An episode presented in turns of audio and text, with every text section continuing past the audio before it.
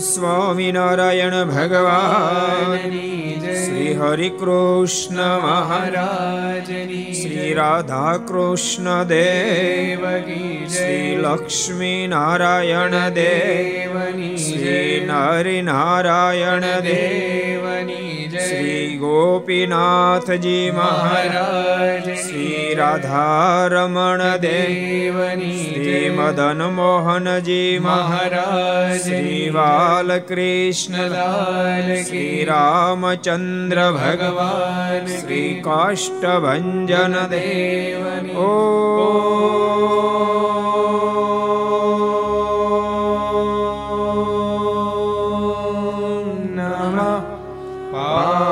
પાર્વતી પતય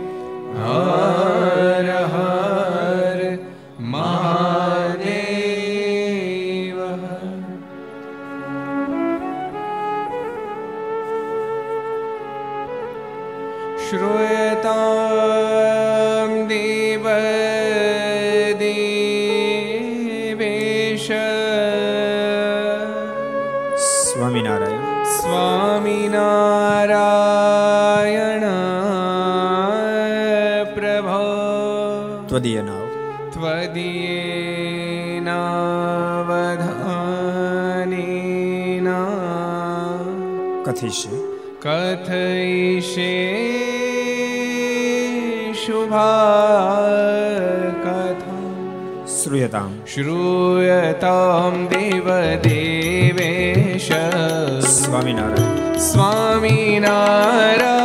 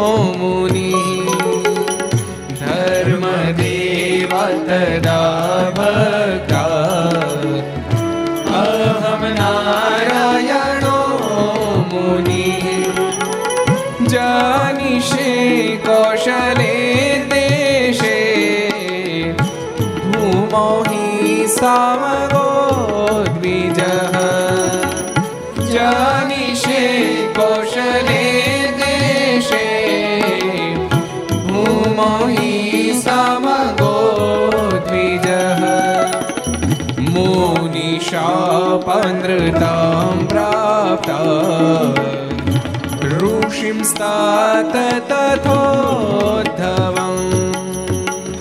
मुनिशापनृतां प्राप्ता ऋषिं स्तात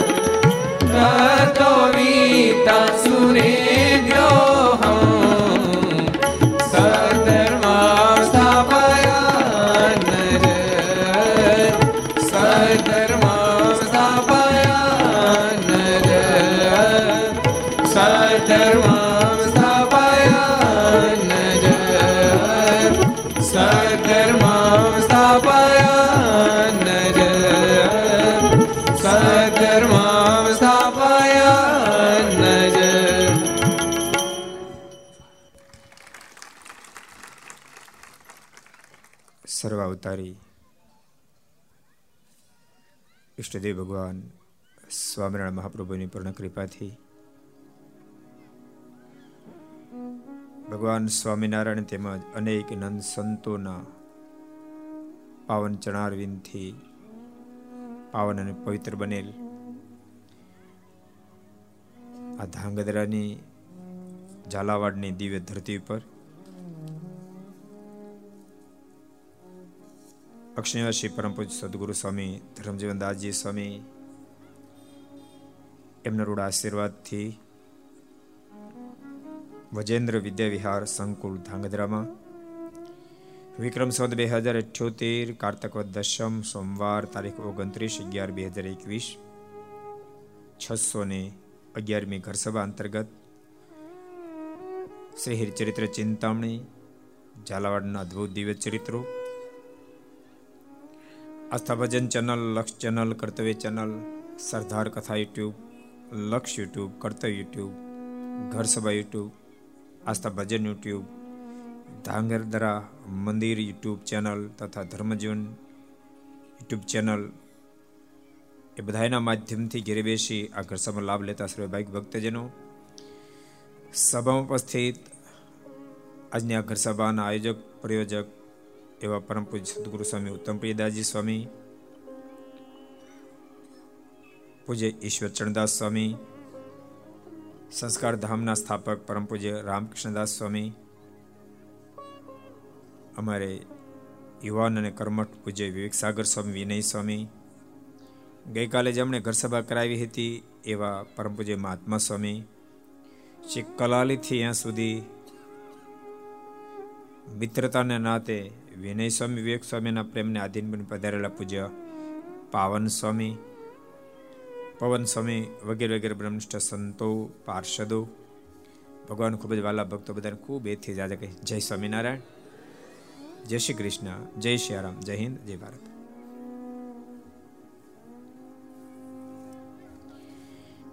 ગઈકાલે આપણે ઘર સભાના માધ્યમથી અદ્ભુત વાતો કરી હતી. તમે કેમ છો? પેલા પૂછી લો. મોજમાં છો? બરાબર મોજમાં? એકદમ? તો સારું હળવા?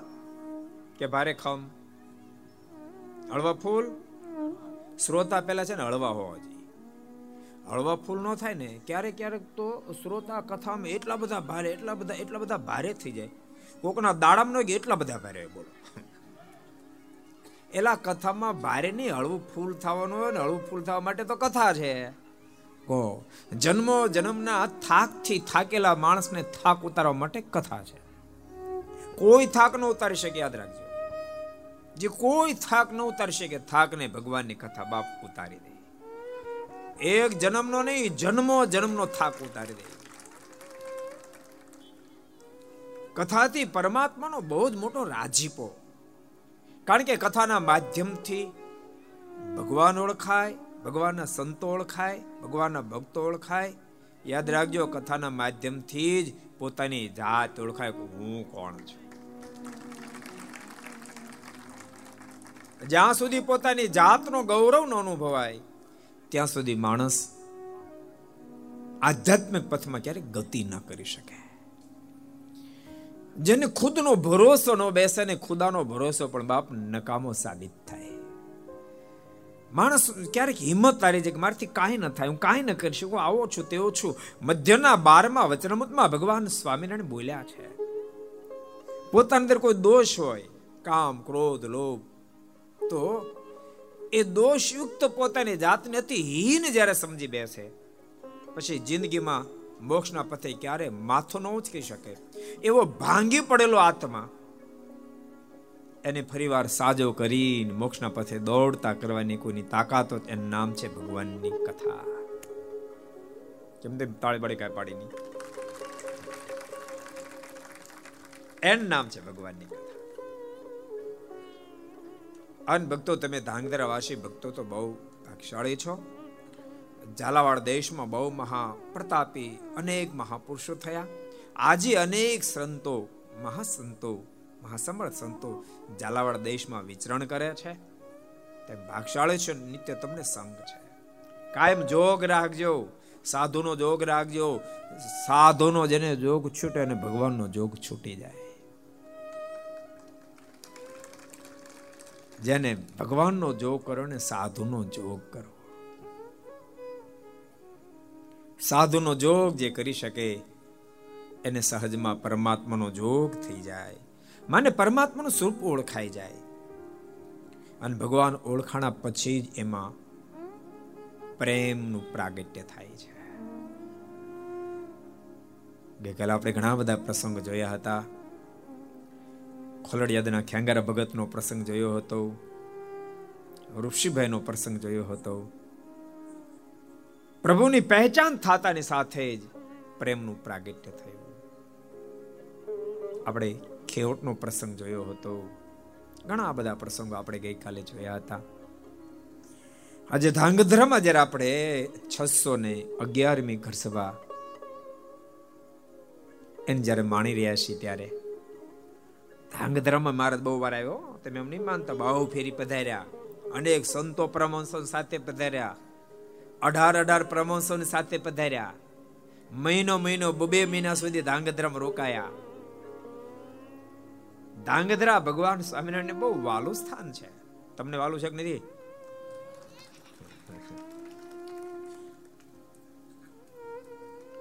અને વાલું છે તો ધાંગધ્રા માં આવો ને. નેતા તો ભલામણ સંસાર છોડી છોડે એમને સરદાર નો આવી ગયો.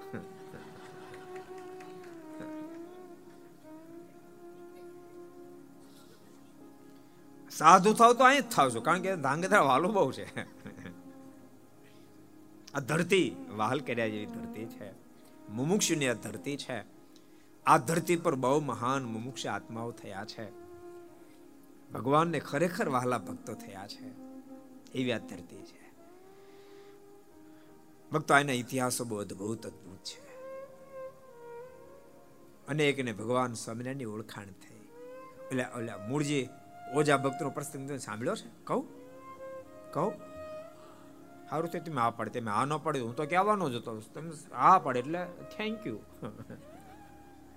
હું તો કહેવાનો જ હતો. હું તમે ના પાડે તમારે બંધ કરી દેવાનું. તો તો ઘર સભા ભલામણા બંધ થઈ જાય. ઘણા કે ન કરી લો તમારું શું કરવાનું?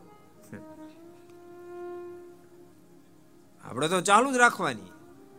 ભગવાનની વાતો આ શેરી ચાલે, ત્યાં સુધી કહેવાનું, સાંભળવાનું ચાલુ જ રખાય. તમે કલ્પના કરો ભક્તો, હાથમાંથી કલમ હેઠી પડી જાય તો સદગુરુ રિય મુક્તાન સ્વામી ભગવાનના ચરિત્ર લખવાનું બંધ ન કરે. બાપ, એ આપણી પરંપરા છે. સદગુરુ આધારાન સ્વામી શ્રી હરિચરિત્ર મુસાગર ગ્રંથ લખે, લખતા લખતા સ્વામી કે અધૂરો રહે તો ભલે અધૂરો રહે, પણ મારો શ્વાસ ચાલશે ત્યાં સુધી આ ગ્રંથો લખી રાખીશ. અને સ્વયં ભગવાન સ્વામિનારાયણ મધ્યના અઠાવનમાં વચનામૃતમાં સદગુરુ મુક્તાન સ્વામીને આજ્ઞા કરે, સ્વામી, તમારા દેહ પર્યંત અમારા ચરિત્રો એને લખે રાખવા. કારણ કે અમારા ચરિત્રોના માધ્યમથી જ પાછળ કરે અમારા સંપ્રદાયની પુષ્ટિ થાય. ભગવાન શ્રીએ બહુ અદ્ભુત વાતો વચનામૃતમાં કરી છે. તમે વાંચજો ક્યારેક વચનામૃત ખોલજો. વચરામૃત ખોલજો. નતર ઘણાની ઘેરે ચાર ચાર પ્રત હોય વચરામૃત. એક એક ઘેરે પધરામણી કરવા ગયા હતા. મને કે, સ્વામી, બહુ મોટો બંગલો. મોટા બંગલાવાળા ખાસ સાંભળજો. બહુ મોટો બંગલો. એક રૂમ ખોલ્યો. મને કે, આ સ્વામી સ્પેશિયલ લાઇબ્રેરી લગભગ લગભગ બધા પુસ્તક મેં વસાવી લીધા છે. જો અમદાવાદની આ પ્રત છે, આ વડતાલની પત વચરામૃતની. આ ફલાણ જગ્યાએ બહાર પડેલું પદ. આ સાત તો વચનામૃતની પદ છે. જો તમારા સરદારથી બહાર પડેલું આ સત્સંગ જીવન છે. રાજકોટ ગુરુકુળમાં જ બહાર પડેલું આ સત્સંગ જીવન છે. હરજીવન સ્વયંવાળું પણ આ સત્સંગ જીવન છે. આ ભાગવત સમજો આખું મહાભારત છે કે. ભક્ત ચિંતામણી તણતો છે. હરિલીલામૃત પણ છે. એ તો મીડા બોલો આમ. બારખડે બોલે એમ. પછી મેં પૂછ્યું, મેં કીધું તમે વાંચ્યા કેટલા? મને કે, વાંચ્યું કે નથી કે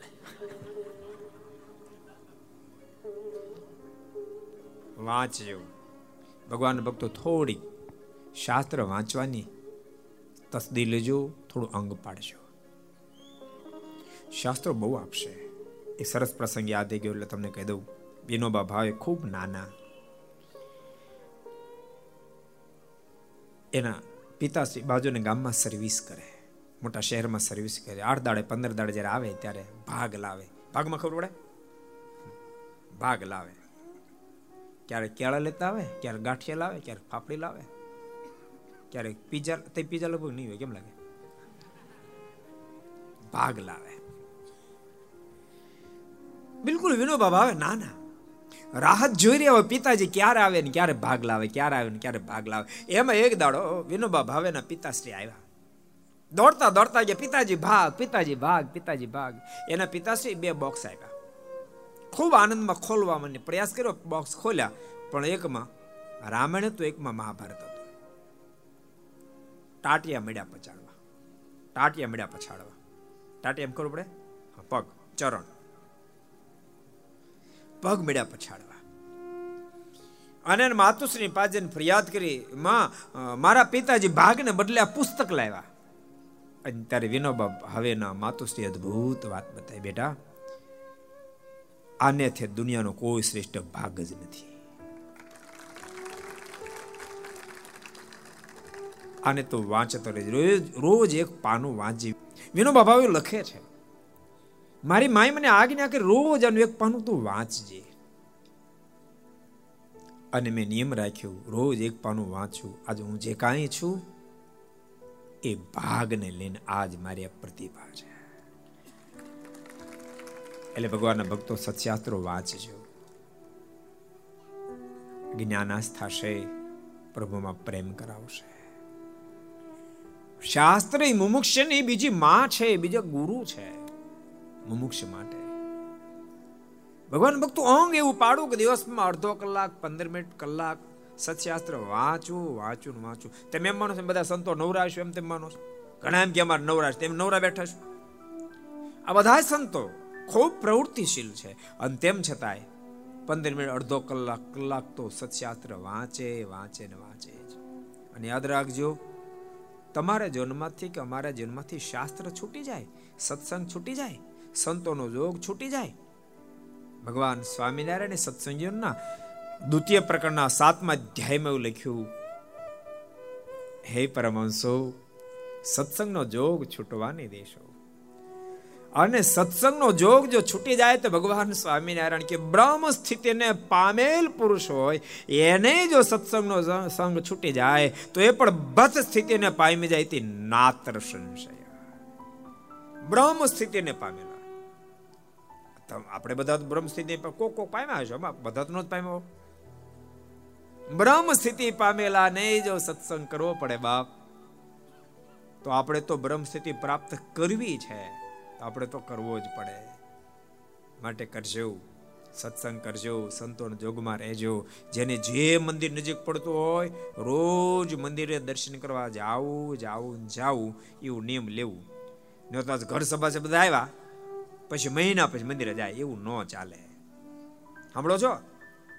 ભગવાન સ્વામિનારાયણ પ્રથમના ત્રેવીસમાં વચનામૃતમાં એક બહુ અદ્ભુત વાત બતાવી. મહારાજ કે, આજ ઘડો રેડે, વળી પાછો કાલ ઘડો રેડે, વળી પાછો પમદીછો ઘડો રેડે. ત્યાં કોઈ દી પાણી એકઠું થાય નહીં, ધરો ભરાય નહીં. પણ આંગળી છેડ જેવી, આંગળીની ધાર જેવી શેર જો વહેતી હોય તો ત્યાં પાણીનો ધરો ભરાય. એમ રોજ મંદિરે જાય, રોજ સંતો પાસે બેસે, રોજ સત્સંગ કરીએ, રોજ સત્શાસ્ત્રો વાંચીએ. આપણને ખબર ન પડે? પણ હૃદય આખું ભાઈ દિવ્યતાથી ભરાઈ જાય. માટે અનુસંધાન રાખજો. અને શ્યામજી ઓજાનો પ્રસંગ આપણે જોતા હતા. એક દાડો શ્યામજી ઓજા ને બે સોની માજન પહેલેથી ધાંગધ્રામાં સોની માજનનો સત્સંગ હશે એવું લાગે છે. બે સોની માજન અને એક શ્યામજી ઓજા. ત્રણમાંથી કે સત્સંગ નહીં. એક સોની પાસે લોયા ગામમાં લેણા રૂપિયા છે લેવા માટે ત્યાં ખબર પડે સ્વામિનારાયણ ભગવાન બિરાજે. એટલે ત્રણેય જણાએ સાથે મળે નક્કી કર્યું કે અહીંયા ભગવાન સ્વામિનારાયણ બિરાજ, જાદુગરા બહુ છે કે. એને જે ભાળે એ ગાંડો થઈ જાય. અને બાપ હજારો ને ગાંડા કરી મૂક્યા હજારો ગાંડા કરી મૂક્યા. તમે કલ્પના તો કરો પોતાની યતિમાં. ભગવાન સ્વામિનારાયણે ગાદીનો અઠાવનમાં સ્વીકાર કર્યો અને એકસઠમાં, ત્રણ વર્ષના ગાળામાં ભગવાન સ્વામિનારાયણની પાસે પાંચસો સાધુ, પાંચસો ગાંડો સમાજને કરી ભગવાન સ્વામિનારાયણ દર્શન કરે અને ભખ લાગે સમાધિ ધરાશય થાય. અરે દર્શન ન કરે. ભગવાન શ્રી ચાલ્યા જતા ચાંકડીનો અવાજ કોઈને કાને અથડાય લાગે, સમાધિ ધરાશય થાય. સમાજને ગાંડો કરી પણ યાદ રાખશો ખૂબ ભગવાન શ્રીએ સમાધિ પ્રકરણ ચલાવ્યું, પણ પછી રોકી દીધું. મનમાંથી સમાધિ કરાયા પછી પણ. જેવું નિર્માણ મારે કરાવવું છે, આ ધરતી પર જેને મોટે આવ્યો છું, એવું નિર્માણ નથી થતું. ઐશ્વર્ય પ્રતાપ દેખાડું જ પણ નિર્માણ નથી થતું. અને પછી ભગવાન સ્વામિનારાયણે સમાધિ પ્રકરણને ગૌણ કર્યું. સત્સંગને પ્રધાનતા આપી. જાઓ સંતો પરમહંસો, દેશાંતરમાં વિચરણ કરો, ગામડે ગામડે ફરો. કોઈ તમારો અપમાન કરે, કોઈ તમને માર મારે, પોસાય તેટલી ઉપાધિ થાય, તેમ છતાં પીછે હટ કરશો નહીં. આ ધાંગ ધર્મ કે એમનું ભગવાન સ્વામિનારાયણ તમને ઓળખાણ? સંતો બહુ માર ખાધા તારે ઇતિહાસ વાંચ્યો ને વિસ્તાર નહીં કરું, લાવી જાય છે. બાકી બહુ સંતો માર ખાતા ધાંગધ્રામાં. કારણ કે ભક્તો જ્યાં સુધી સમજાય નહીં વાત, ત્યાં સુધી દ્વેષ ટળે નહીં. પ્રેમ ત્યારે થાય, વાત સમજાય જાય. ભગવાન સ્વામિનારાયણે આદેશ આપ્યો હતો, સંતો, ગમે તેટલો ઉપદ્રવ થાય, તેમ છતાંય પણ તમે પીછે હટ કરશો નહીં. કેટલી હદે ભગવાન સ્વામિનારાયણ આજ્ઞા કરી તુમડા પત્તર કોઈ ફોડે? કેટલી વિહલ્લાજમાં અદ્ભુત વાત લખી. જો તુમ બડું પર દુષ્ટ ફોડે તથા સાધુ ક્ષમતા ન છોડે તુમ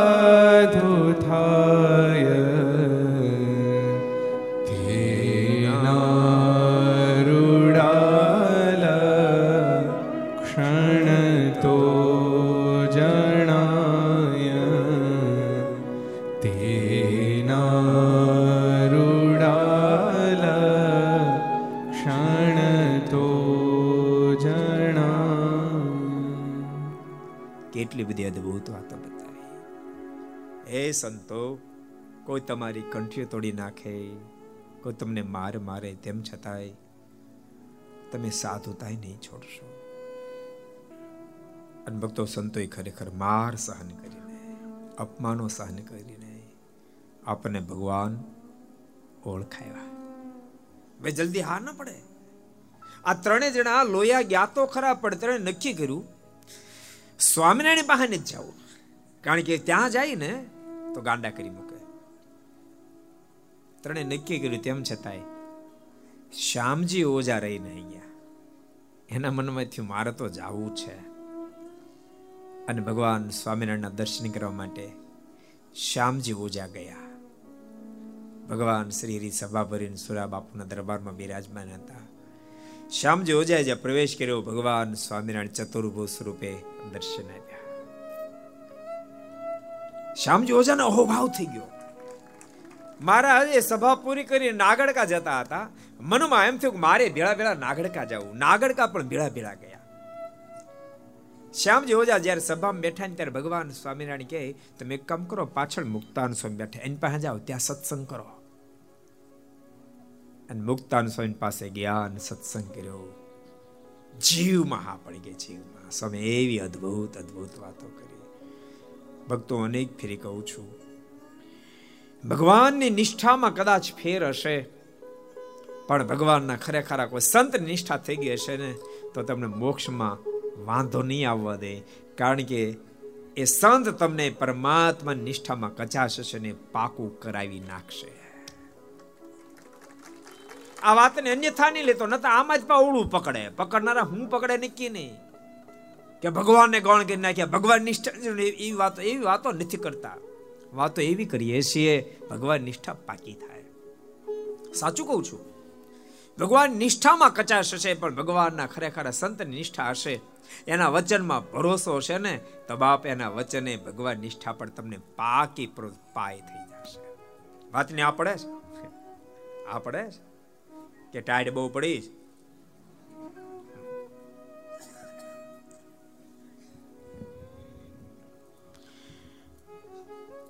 ભગવાનની નિષ્ઠા પણ ભગવાનના સાધુના માધ્યમથી જ પાકી થઈ.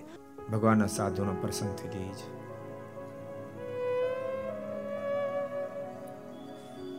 ભગવાનની ઓળખાણ થાય છે.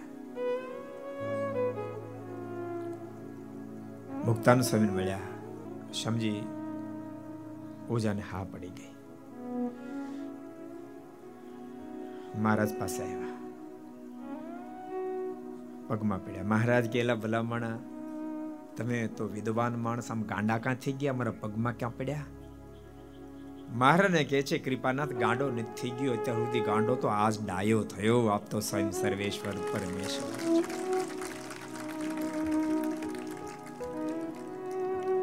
ભક્તો, મોટા મોટા વિદ્વાનોને ભગવાન શ્રીને હા પડાવી દીધી છે.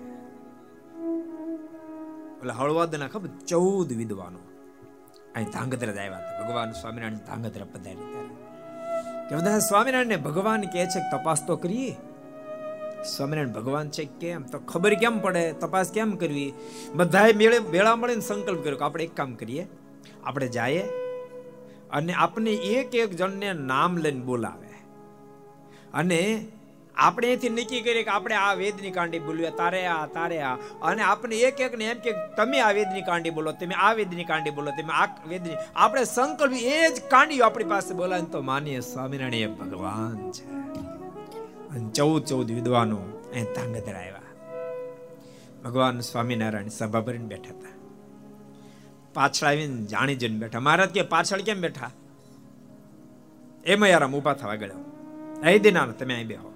એક એકના નામ લઈ લઈને ભગવાન સ્વામિનારાયણ ચૌદે વિદ્વાનોને આગળ બેસાડ્યા. અને મહારાજ કે, તમે તો બહુ મોટા વિદ્વાનો છો. તો એક કામ કરો તમે આ વેદની આકાંડી કાંડી બોલો ને, તમે આ વેદની આકાંડી કાંડી બોલો ને, તમે આ વેદની આકાંડી કાંડી બોલો ને. એમ એક, બે, ત્રણ, ચાર અને પાંચેક જણાને જે કીધું, ત્યાં ચૌદે વિદ્વાનો ઊભા થયા. પખો ભાઈ ભગવાન સ્વામિનારાયણના પગમાં પડ્યા.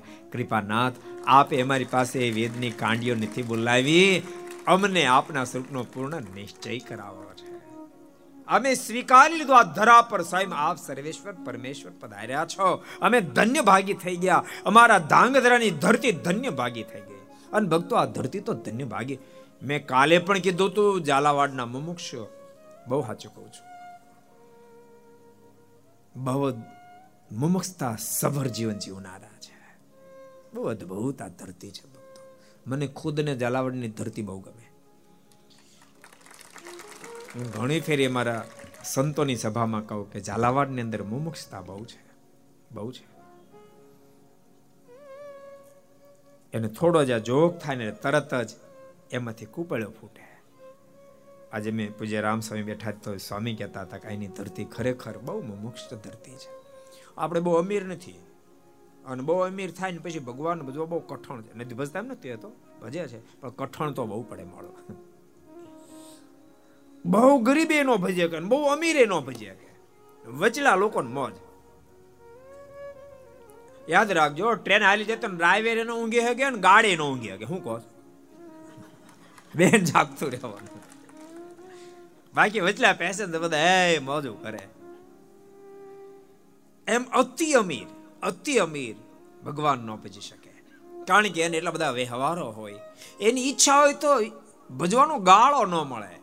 અપવાદ રૂપ કોક ભજે બાકી ભજવાનો ગાળો ન મળે. તમે જોજો, અતિ અમીરના લેડીઝ લોકો પણ સિગારેટ પીતા હશે. તમે જોજો.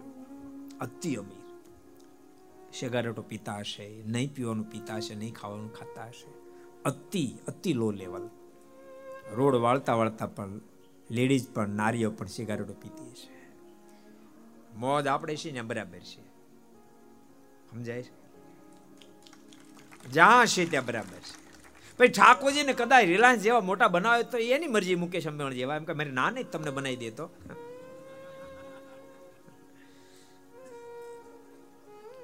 પણ જ્યાં છીએ ત્યાં સંતોષ અનુભવજો. મજા બહુ આવશે. જીવવાની મજા બહુ આવશે. ધાંગધ્રાના જેટલા જેટલા મુમુક્ષને ભગવાન સ્વામિનારાયણનો જોગ થયો તુરંત આ પડી. ભવાની શંકરનો પ્રસંગ તમે સાંભળ્યો છે ભવાની શંકર ભાવનગર ગયેલા. મનમાં વિચાર થયો કે ભાવનગર આવ્યો છો, તો હાલને જરા ગરડા ફરતો આવું. કારણ કે લોકો એમ કહે છે કે સ્વામિનારાયણ ભગવાન છે. અને ભવાની શંકર ગઢપુર આવ્યા. મહારાજ સભા ભરીને બેઠા હતા. મહારાજને કોઈ ઐશ્વર્ય ન દેખાડ્યું. પણ મારીને આંખ એને બહુ ગમી. ઓહો, શું સ્વામિનારાયણની આંખ, શું સ્વામિનારાયણની આંખ, શું સ્વામિનારાયણની આંખ. એટલી બધી આંખ ગમી ગઈ. એ ગઢપુરથી પાછા ધાંગધ્રા આવ્યા. એના મિત્ર જયશંકર મળ્યા. એને કીધું, તને ખબર હું તો ગરડા ગયો તો? ગરડા કયું ઓલું સ્વામિનારાયણનું હા સ્વામિનારાયણનું ગરુડા ત્યાં ગયો તો. તે લોકો સ્વામિનારાયણ ભગવાન કહે છે કે વાત સાચી? તો એ મને કાંઈ ખબર નથી. સ્વામિનારાયણ ભગવાન છે કે નહીં એ મને કાંઈ ખબર નથી. પણ સ્વામિનારાયણની શું આંખ છે બાકી? આ આ બ્રહ્માંડમાં સ્વામિનારાયણની આંખ જેવી કોઈની આંખ ન મળે. અદ્ભુત આંખ અદ્ભુત આંખ અદ્ભુત આંખ આખી જિંદગી ભવાની શંકર ભગવાન સ્વામિનારાયણની આંખની પ્રશંસા કરતા રહ્યા અને સંપ્રદાયનો ઇતિહાસ એમ કે ભવાની શંકરનો અંતકાળ જ્યારે આવ્યો ને, ત્યારે અબજો બ્રહ્માના માલિક ભગવાન સ્વામિનારાયણ ભવાની શંકરને તેડવા માટે આવ્યા છે. એવી અદ્ભુત આંખ છે, એટલે તો બ્રહ્માન સ્વામીને પણ લખવું પડ્યું છે. તારી મીટે રે મોહન, મન હરિયા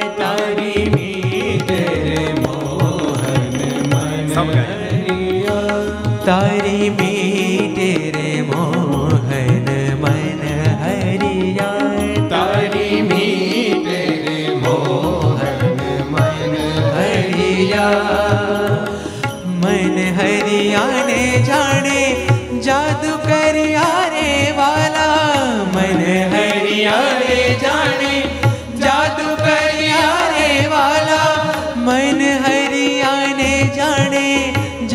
કર્યા રે વાલા, મન હરિયાને જાણે જાદુ કરિયા.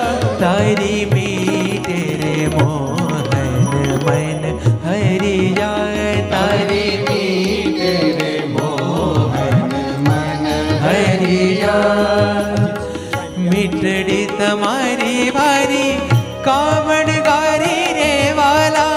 મીટડી તમારી વારી મારી મારી કામણ ગારી ને વાલા. મીઠડી તમારી વાલી કામણ ગારી ને વાલા. નજરે ચડ્યા તે નવ ઉગરિયા વાલા. નજરે ચડ્યા તે નવ ઉગરિયા વાલા. નજરે ચડ્યા તે નવ ઉગરિયા તારી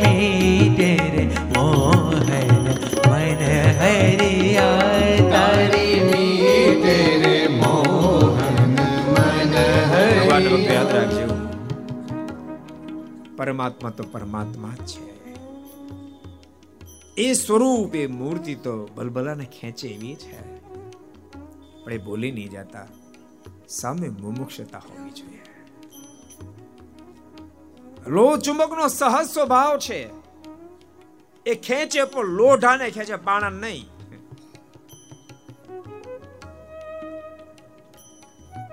એમ પરમાત્માની મૂર્તિ ખેંચે પણ મુમુક્ષને ખેંચે બુભુક્ષુને નહીં.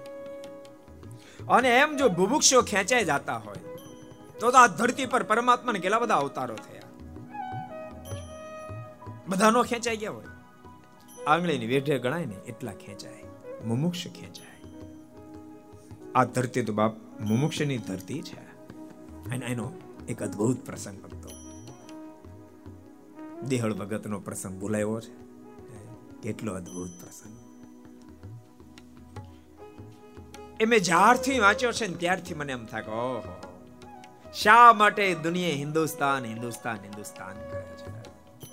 બધું ક્ષેત્ર ગમે તે હોય યાદ પોસાતે ક્ષેત્રમાં વ્યક્તિ રહેતો હોય, પણ અંદર મુમુક્ષતા હોય તો અવશ્ય મેં પરમાત્મા ધાંગધ્રા નિવાસી ભક્તોને તો દેહળ ભગતના પ્રસંગની ખબર હશે, પણ આ જ્યારે લાઈવ જાય છે, દુનિયાને ખબર પડે કે શા માટે હિન્દુસ્તાનની ધરતી મહાન ગણાય છે. શા માટે દુનિયા બધું ખેંચાય છે. મેં ઘર એક ફરી કીધું હતું ટાગોર સાહેબ ઇટલી દેશમાં એક ફરી ગયેલા ઇટાલી કેટલીક યુવા નારીઓ દોડતી દોડતી ટાગોર સાહેબના પાસે આવીને પગમાં પડી. આ ભારતમાંથી આવો છો? ટાગોર સાહેબ કીધું હા, ભારતમાંથી આવું છું. એમ ભારતને બહુ પ્રેમ કરીએ છીએ. ટાગોર સાહેબે પ્રશ્ન કર્યો, તેમ ભારતને કેમ પ્રેમ કરો? તમે ભારતીય છો? તો ના, અમે ઇટાલિયન છીએ. તો પછી ભારતમાં કેમ પ્રેમ કરો છો? ભારતને કેમ પ્રેમ કરો છો? ત્યારે પેલે નારીઓ બોલી, ભારતવાસી ભગવાનને બહુ પ્રેમ કરે છે, માટે મેં ભારતને પ્રેમ કર્યો ભારતવાસીઓ ભગવાનનો કેવો પ્રેમ કર્યો, દેહળ ભગતનો પ્રસંગ દેખાડે. બહુ અદ્ભુત પ્રસંગ ભક્તો જો કે એના છેલ્લા રાજા અજીતસિંહજી થયા, બહુ બહુ નેક મહારાજા થયા. ધાંગધર નરેશનું નામ ચારે બાજુ ગુંજાખા, ગુજરાતને ગજાવે એવા ને થયા. રાજા હતા, પણ એમ માનતા હું રાજા નહીં, હું તો રયતનો રક્ષક સેનાપતિ છે માનતા હતા. સેનાપતિ જેમ સૈન્યનું રક્ષણ કરે, મારે મારી રીતનું રક્ષણ કરવું છે અને એવો નીડર મહારાજા. અરે કદાચ ધાંગધ્રાના કોઈ લોકો યાત્રા પ્રવાસમાં કે ગુજરાતમાં ગયા હોય જંગલમાં પ્રસાર થાય લૂંટારો લોકો હામાં મળે અને લૂંટવાનો પ્રયાસ કરે. અને ધાંગધ્રાની રત એમ કે કે અમે ધાંગધ્રા વિસ્તારના છે લૂંટારો લોકો લૂંટને હાથ જોડી જાય. એવી અજીતસિંહ મહારાજની ફે ફાટે એટલા શરીર મહારાજા. રાજા શિરવી તો એનું શૈન પણ એવું શિરવી એને એક એક ચાકરો પણ એવા શિરવી બહુ પ્રસિદ્ધ પ્રસંગ છે ભક્તો દેહળ ભગતનો. દેહળ ભગત પણ એવા ભક્તા. જેલના જેલર. પણ ખરેખરા ભગવાનના ભક્તા. એવું નહીં માનતા જેલની અંદર જેલર લોકો હોય, કેદીઓને વશ કરતા હોય, એના એની અંદર હૃદય ના હોય. એમ ભાવનગરની અંદર બે ફેરી. જેલર શ્રીની વિનંતીથી સભા કરવા ગયા હતા. અમે પહેલી વાર સભા કરવા ગયા, પાછ ફરી ભાવનગર ગયો, ફરી વાર કીધું સામે એક ફેરી પધારો. આ પહેલી ફેરી જ્યારે આવ્યા ને પછી, અમારા બાર કેદીઓનું જીવન એટલું બધું બદલ્યું. અમને પોતાને આશ્ચર્ય થયું, આખું જીવન બદલી ગયું. માત્ર થોડી વાર સત્સંગ કર્યો. ભક્તો તમે એવું નહીં માનતા ખરાબ કૃત્ય કરનારા બધા ખરાબ જ હોય છે ना हक किसी मजबूर को बुरा समझो कभी कभी आदमी तो अच्छा होता है मगर वक्त बुरा होता है वक्त बुरा होता है ક્યારેક સંજોગ સમય માણસને ખોટું કદમ લેવા માટે મજબૂર કરે દેહળ ભગત જેલર પવન સ્વામી પ્રસંગ નહીં સાંભળ્યો સાંભળ્યો નથી સાંભળ્યો એના સંત બધા સાંભળ્યો હોય બહુ અદભુત પ્રસંગ ભગવાનના ખરેખર ભક્ત એ ફેર ડ્યુટી બદલી દિવસની ડ્યુટી રાતની ડ્યુટી બની ભજના નદી માણસ ઘટના ઘટી પોતે ડ્યુટી બજાવવા માટે જેલ બાજુ જે કદમ ઉઠાવ્યા કેટલાક ભક્તો મળે એને બે હાથ જોડી દેહળ ભગતને કહ્યું, ભક્તરાજ આજ અમારા કુંભારવાડામાં ભજન રાખ્યા છે. આ ભજનમાં પધારજો ને. દેહળ ભગતે કહ્યું છે પણ મારે રાત્રિ ડ્યુટી છે તો કઠણ કામ છે. અમારી બહુ ઈચ્છા ત્યાં પધારજો ને. દેહળ ભગત કીધું સારું, હું વિચારું છું કેમ થાય ગોઠવું. પણ પોતે નેક, ઈમાનદાર વ્યક્તિ મનમાં એમ થયું કે મારી ડ્યુટી છે, ડ્યુટી મારે છોડાય નહીં. જેલમાં પોતે ડ્યુટી બજાવવા લાગ્યા. પણ આમથી તેમ આમથી તેમ ચક્રો મારે. હતા જેલમાં પણ મન ભજનમાં લાગ્યું. ભગવાન ભક્ત યાદ રાખ્યું હતા જેલમાં પણ મન ભજનમાં લાગ્યું. ક્યારેક આપણે, ક્યારેક ક્યારેક આપણે હોય ભજનમાં પણ મન ધંધામાં લાગ્યું હોય. એની સાથે એ નીચે કામ કરનારો જે સ્ટાફ તો એ સમજી ગયો દેહળ ભગતનું મન આજ અહીંયા ડ્યુટીમાં નથી. લાગે છે કે ભજનનો કાર્યક્રમ હોય. દેહળ ભગતને પૂછ્યું, દેહળ ભગત, તમારો દેહ આય, પણ મન તમારો હોય ને ક્યાંય ભજનનો કાર્યક્રમ છે ગામમાં?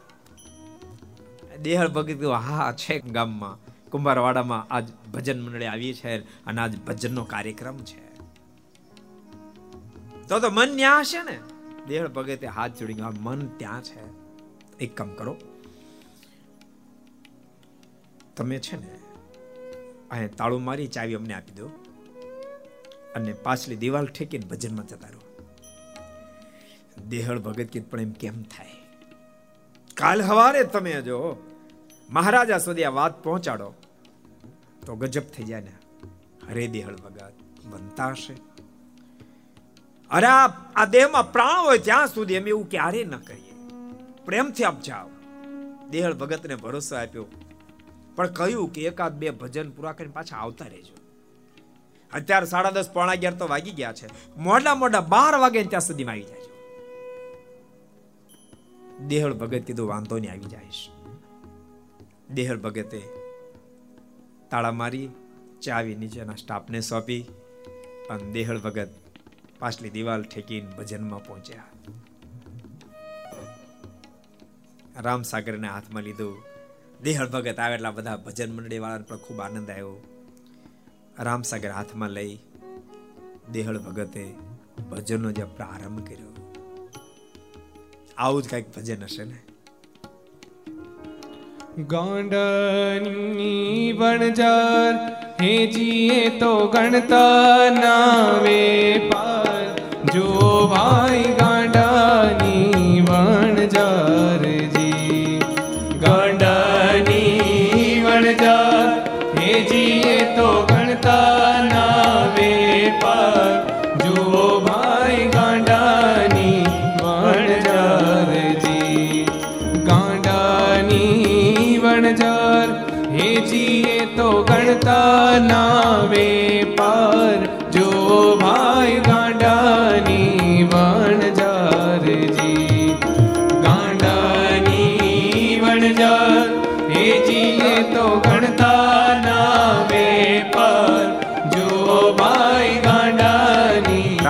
હાથમાં લઈ અને ધીમે ધીમે ધીમે કરતા દેહળ ભગત પરમાત્માની મૂર્તિમાં એકાકાર બનવા માંડ્યા. પ્રભુ, મૂર્તિમાં એવી લગન લાગી. આંખોમાંથી ટાપ ટાપ ટાપ આસુડા રામસાગર પર પડે. એની જાણ ચારે બાજુ ઉડી રહી છે. પ્રભુ મૂર્તિમાં મગ્ન બની શરીરનું અનુસંધાન ચુકાયું. એક પદ બે પદ ત્રણ પદ ચાર પદ રાતના બાર વાગ્યા, એક વાગ્યો, દોઢ વાગ્યું. સમયનું અનુસંધાન ચુકાયું. અને ભક્તો યાદ રાખશો, આપણે ભજન કરીએ અને આપણને એમાંથી કંટાળાનો અનુભવ થાય. માળા કરીએ તોય ભલે, ધ્યાન કરીએ તોય ભલે. ત્યાં સુધી એ ભજનમાં પ્રેમનું પ્રાગટ્ય નથી થયું. એ માળા કરતા કરતા, ધ્યાન કરતા કરતા મન તરબતર થવા માંડે. મન એકાકાર થવા માંડે. એમાં ખેંચાવા મળે ત્યારે સમજવું. હવે એમાંથી પ્રેમનું પ્રાગટ્ય થયું છે. દોટક વાગ્યો પણ ભૂલતાની આ ધરતી પર જ્યારે જ્યારે ભગવાનના ભક્ત આવ્યા છે ત્યારે ત્યારે એના વિરોધ કરનારા ભેળા ભેળા આવ્યા છે. કપાસ ઉગે ને ભેળો ઘાસ તો ઉગે જ. કોઈ કે, રાતના એક વાગે અજીતસિંહ મહારાજાને વાત કરી છે. અમે દેહળ ભગતનો અજીતસિંહ મહારાજા બહુ રાખતા, કારણ કે મહાન ભક્ત હતા અનેક વ્યક્તિ હતા. એટલે બહુ રાખતા, ઘણાની ગમતું નહોતું. એને મોકો મળી ગયો. અમુક તો મોકો જ ગોતતા હોય, મોકો મળી ગયો. અજીતસિંહ મહારાજ એની પાછળ ફરિયાદ કરી, મહારાજા, શું તમે જ્યારે હો ત્યારે દેહળ ભગતની મહત્તા ગાઓ છો? દેહળ ભગત તો તમે એમ માનો છો કે મારો નેક માણસ છે. જેલને મૂકી દે અને ત્યાં ભજન બેઠો છે. અજીતસિંહ મહારાજે કે, ન બનશે અરે, શું ન બને? આવો કરો તપાસ. રાતના દોઢેક વાગે વીસ પચીસ માણસોની સાથે અધિતસિંહજી મહારાજ જેલે પહોંચ્યા છે. આ બાજુ દેહળ ભગત તો પરમાત્માના કીર્તનમાં લીન થયેલા છે. અને અજીતસિંહ મહારાજાએ બહુ મારી દેહળ ભગત, દરવાજો ખોલો. હા મહારાજા. દરવાજો ખોલ્યો. કેદીઓનું હાજરી પત્રકનું લિસ્ટ લાવો.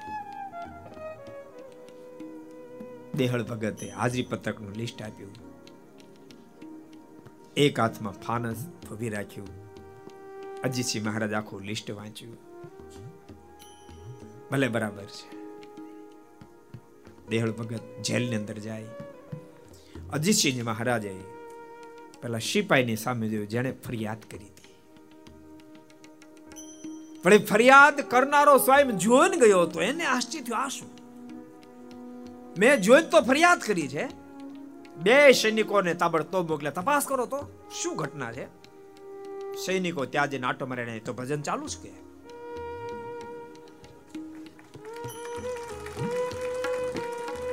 એટલે ફરિયાદી અજીતસિંહ મહારાજ કીધું, હાલો, જરાક તપાસ કરીએ.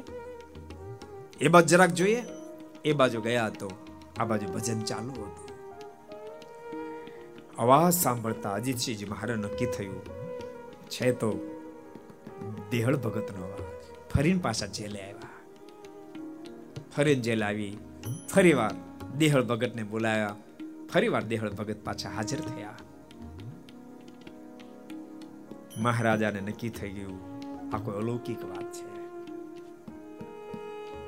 ફરીને સિપાઈ કીધું કે આપણે પ્રત્યક્ષ તપાસ કરવા જઈએ અવાજ સાંભળીને પાછા આવતા રહ્યા છીએ. અજીતસિંહજી મહારાજ કીધું, સાંભળો, દેહ ભગત ક્યાં છે મારે જોવા નથી? મારી જેલમાં છે એટલી વાત મારે ખતમ. ભજનમાં છે ને મારે નથી જોવાનું થતું.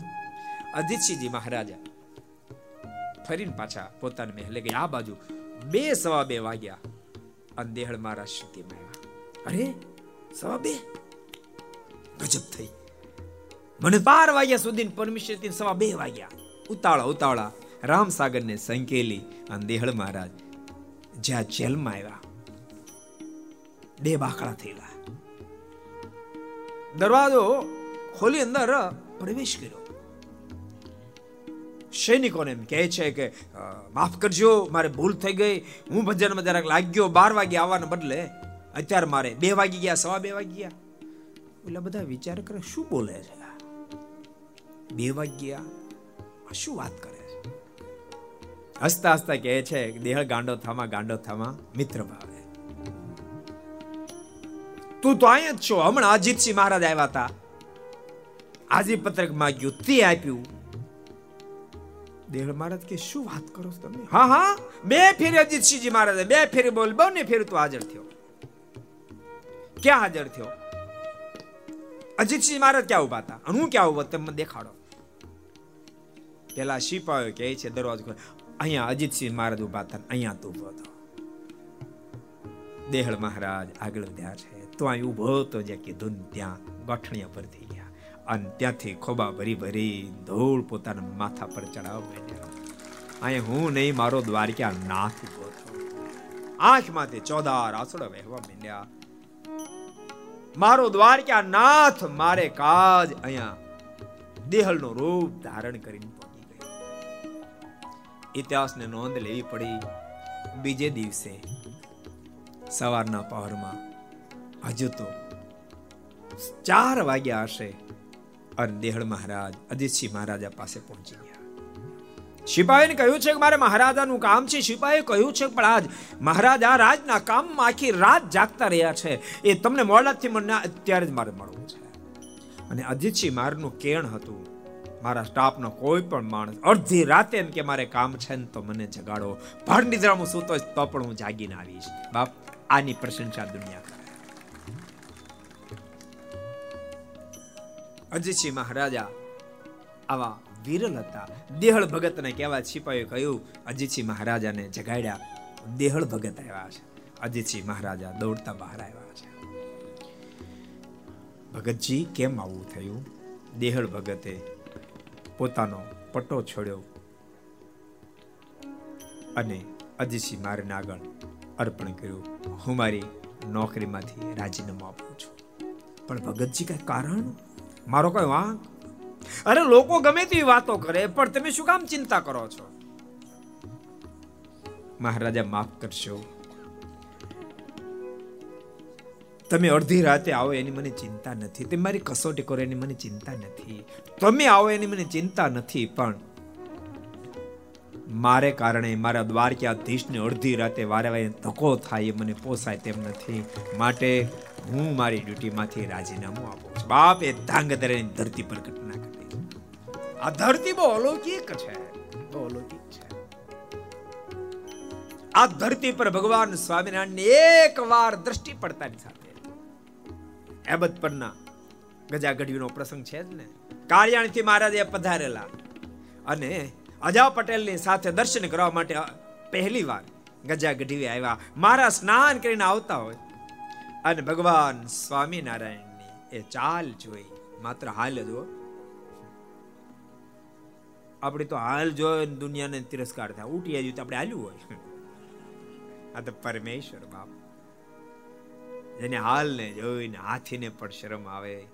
એવી ભગવાન સ્વામિનારાયણ હાલ જોતાની સાથે ગજાગઢવીને ભગવાન પ્રનો નિશ્ચય થઈ ગયો. આખો સંસાર છૂટી ગયો. તમે કલ્પના કરો, શું એ મૂર્તિ હશે? શું એ મુમુક્ષતા હશે?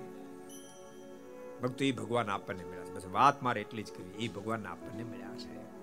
જે ભગવાનની ખાતર, અહીં કેસર મિયાનો મુસ્લિમ જ્ઞાતિ કેસર મિયા. બાણજી મહેતા એ પેલા જ્ઞાતિ નામ નહીં દઉં એક માણસને કીધું તું સ્વામિનારાયણને બે ગાળો દે હું તને બે રૂપિયા નહીં બસો રૂપિયા આપું અને રૂપિયા તો બહુ ભયંકર છે मैं आपस में लड़वाता हूं लालच में गला कटवाता हूं जहां मेरा छाया लहराए ता कस्तूरी खून भी छूट जाए मैं कह देता हूं साफ मेरे हाथों में इंसाफ पैसा बोलता है पैसा बोलता है ઓલો દેવા તૈયાર થયો. કેસર મિયા, ભગવાન સ્વામિનારાયણ અનન્ય ભક્તરાજ. ખબરદાર ગાળ બોલો છો તો. આ તલવાર તારીમાં હગી નહીં થાય અને તેમ છતાં પેલો રૂપિયા લાલ છે ગાળ બોલવા ગયો. મ્યાન સોતે તલવારજી કે ગુથલું ખોડી દીધું તલાક ભગવાન ઓળખાય પછી શરીરતા કેવી આવતી હશે? અને ભાણજી મહેતાએ રાજનો લીડર માણસ છૂટી આપી દીધી. પણ ભક્તો, અહીંયા પ્રથમથી રાજ પરિવાર બહુ નેક થયો. મહારાણીને ખબર પડી, કેસર મિયાને રજા મળી. મહારાણી કીધું, નહીં કેસર મિયા, તમારે નથી જવાનું, પણ ભાણજી મહેતા મને રજા આપી ભાણજી મહેતાએ ભલે રજા આપી, પણ હું કહું છું ને, તમારે નથી જવાનું. ભક્તો, એટલો પક્ષ એક ભગવાનના ભક્તો રાખ્યો સંપ્રદાય ઇતિહાસ. એમ કે મહારાણીનો અંતકાળ જ્યારે આવ્યો ને, ત્યારે અબજો બ્રહ્માના માલિક ભગવાન સ્વામિનારાયણ એ મહારાણીને તેડવા માટે પધારે એમ સંપ્રદાયનો ઇતિહાસ કહે છે. એટલે એક એક આના ઇતિહાસ બહુ અદ્ભુત છે. ભક્તો, ભગવાન આપણને પ્રાપ્ત થયા છે, સત્સંગ મળ્યો છે. તમને બધાને કહું, જેટલા ઘર સભામણે બધાને કહું છું, સત્સંગની મોજ લેવી હોય ને તો પરિવારની અંદર પણ ખૂબ સંપરે, એકતા રહે સહદ ભાવ રહે થોડું શીખજો. નાની વાતમાં છે, લાલ પીળું ન થઈ જવું, થોડુંક સહન કરતા શીખવું. ક્યારેક તમારે કરવું પડે, ક્યારેક ઈ કરે, એમાં ખબર પડે? અને તમે સહન કરશો ઈ કરશે. તમે લગારે સહન નો ઈ ન કરે. અને ઈ ન કરે. પછી તો આમને સામને પેલા બંદૂક ઉપડતો પછી તો તોપો શરૂ થાય. તમારી તોપામાં હોમાયા છોકરાઓ, તમને ખબર છે? જે પરિવારમાં પતિ પત્ની ન બનતો હોય અને પતિ પત્ની ઝઘડ ઝઘડ કરતા હોય છોકરા તો બિચારા સાવ જ કચરાઈ જાય. તમારા સંતાનોનું તમે હિત ઈચ્છતા હો, જેટલા ઘર સભા આપણે બધાને કહો, તમારા સંતાનો હિત ઈચ્છતા હો ને, તો બાપ સદૈવને માટે યાદ રાખજો. થોડુંક લેટ ગો કરતા શીખજો. ક્યારેક પત્ની લેટગો કરવું પડે, ક્યારેક પુરુષ લેટગો કરવું પડે, ક્યારેક સાસુ લેટગો કરવું પડે, ક્યારેક પુત્ર વધુ લેટગો કરવું પડે. થોડુંક લેટગો કરો તો બધું હરખું જ હોય. અને એકવાર તમે એ ચાન્સ લઈ લો, એકવાર તમારા મનમાં તમારે ખીજાવું પડશે, ન ખીજાવ. પછી એ પાછળ તો વાતાવરણ બરાબર થઈ તમારું મગજ બહુ શાંત થઈ જાય. એન, એનો આનંદ તમને આવશે, બીજી વાર ખીજાવાનું બંધ રાખશો તમે. એટલે ભગવાનના ભક્તો, પરિવારનું વાતાવરણ ખૂબ દિવ્ય બનાવશો. આ સમય, આ ઉત્સવ બધાનો હેતુ શું? શું કામ બધા મોટા મોટા સમય ઉત્સવ કરવામાં આવે? શું કામ મંદિરો નિર્માણ? શું કામ સાધુ સંતો સત્સંગ કરાવી રાખે? ઘણા લોકો તેવું માને, સત્સંગ તો માત્ર મર્યા પછી સુખની વાતો કરે. બાપ મર્યા પછીના સુખની વાતો કરે. એના કરતા જીવન જીવવાની પણ ઘણી વાતો કરે છે. સત્સંગ જે સાંભળ્યાનું મોત અવશ્ય મેં સુધરે. શું કામ? જીવન સુધરે એટલે બોલતા નહીં. જીવન સુધારવાનો જ પ્રયાસ કરો, મોત સુધારવાનો પ્રયાસ નથી કરવાનો. જીવન સુધરી જાય તો મૃત્યુ તો આપોઆપ સુધરી જાય છે. જીવન બગડી જાય એટલે મૃત્યુ બગડ્યા છે. અને ભક્તો જીવન સુધારવાની વાતો સત્સંગમાં તમને બહુ મળશે. પરિવારમાં કેવી રીતે સુહૃદ ભાવથી રહેવું જોઈએ, પાડોશી સાથે કેવું રહેવું જોઈએ, સગા સંબંધી સાથે કેમ રહેવું જોઈએ, અને બધા સાથે રહ્યા પછી અલિપ્ત કેમ રહેવું જોઈએ, એ પણ સત્સંગ શીખડાવશે. નહીં તો ક્યારેક ક્યારેક જીવાત્મા એટલો બધો જગતમાં ઓતપ્રોત થઈ જાય. એમાં દાદા તો સારો છોકરો બંગલો બાંધે એટલે ખલા બંગલો બંગલો બંગલો જ કરે. હારી ગાડી ગાડી ગાડી ગાડી જ કરે. ક્યારેક દાદા મંદિર આવે આપણે એમ કે, દાદા, કેમ છે? તો દાદા ઓલી ધૂનમાં દાદા બોલે ગાડી. અરે, પણ ગાડીની વાત નથી કરતો. હું તમને પૂછું, કેમ છે? તો બંગલો. તમારે આવતું ભણતા હોય ને આપણે, ત્યારે ખબર? ચકલી ઉડે, કાગડો ઉડે, પોપટ ઉડે ન બોલતા. રમે રમ્યા છો? પેલા ભણવા ગયા છો નથી ગયા? તો ઠીક. ચકલી ઉડે, પોપટ ઉડે, પછી પાડો ઉડે, તોય આંગળી વિશે કરે. હા, એટલે નિશાળમાં બેઠા હા. આ વજેન્દ્ર વિદ્યા પણ નિશાળ પણ મને છે, બધા આ નિશાળમાં નહીં ભણ્યા આ નિશાળમાં કેટલા ભણ્યા? આ નિશાળમાં. નાના નાના છોકરા ભણ્યા છે. મોટા મોટા ખબર નહીં આપણે કહેવાય નહીં ભણ્યા કે નોય ભણ્યા. સમય સંપ્રદાય ભક્તો એજ્યુકેશનમાં બહુ અદભુત કામ કર્યું, ખરેખર. એજ્યુકેશન તો બધે અપાતું હશે. હમણાં જ એક બહુ મોટા અધિકારી આવ્યા હતા, એને મેં એક વાત કરી. મને કે સ્વામી આજ મને સંતો ભણાવીની મહત્તા સમજાય એને પ્રશ્ન કર્યો, મને કહે કે, સ્વામી, અમે ભણાવી તમે ભણાવ ફરક છે મેં કીધું, સાંભળો, તમે ભણાવો ને તમે ભણાવીને એન્જિનિયર બનાવો, ડોક્ટર બનાવો, સીએ બનાવો, વગેરે વગેરે બનાવતા છે એ તો અમે બનાવીએ અમે ડોક્ટર બનાવી એન્જિનિયર બનાવી સીએ બનાવીએ, પણ સાથે સાથે અમે સાચા માણસ બનાવી ભક્ત બનાવી એ અમારી એજ્યુકેશન મહત્તા છે મને કે બિલકુલ સાચી વાત, બિલકુલ સાચી વાત. ભક્તો, સંતોન સાનિધ્યમાં ભણ્યો હોય વ્યક્તિ, એટલો બધો ડાહ્યો હોય એના માત પિતાની સેવા કરે. નાનપણથી નાનપણથી જ, બાળપણથી સંતોનો જોગ મારે ભણ્યો હોય જેથી કરીને સવારના પરમાં નાહી ધોઈને પૂજા પાઠ કરે ને મા બાપને પગે લાગે. એ નાનપણથી શીખ્યો ને તો લાગે. બાકી પાંત્રી વર્ષથી આપણે પચ્યું. પછી પગે લાગે? પછી પગે લાગે તમને પૂછું? પગે લાગે નહીં. લગાડ આવે.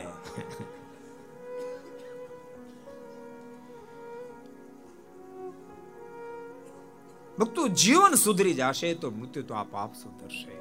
એ સત્સંગના માધ્યમથી શીખાશે. માટે તમને બધાને કહું છું, ભક્તો સત્સંગના જોગમાં રહેશો.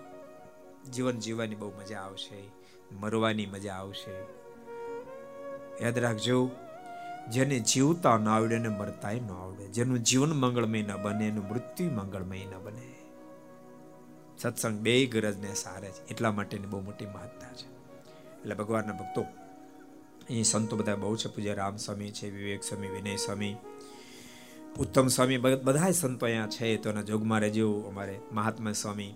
સંતોનો જોગમાં રહેજો, સંતોનો જોગમાં રહી, સત્સંગ કરતે રહેજો, એ જ વસ્તુ તમને મોક્ષના પથ પર ચલાવશે. એ બધા ભક્તોને ભલામણની સાથે, એ શબ્દની સાથે, જય જયકારની સાથે ઘર સભાની વિરામ બોલો. સ્વામી નારાયણ ભગવાન હરિ કૃષ્ણ મહારાજ રાધા કૃષ્ણ દેવની શ્રી બાલકૃષ્ણ લાલ શ્રી રામચંદ્ર ભગવાન કાષ્ટભન દેવ ઓમ નમઃ. પાર્વતી પતે હર હર મહાદેવ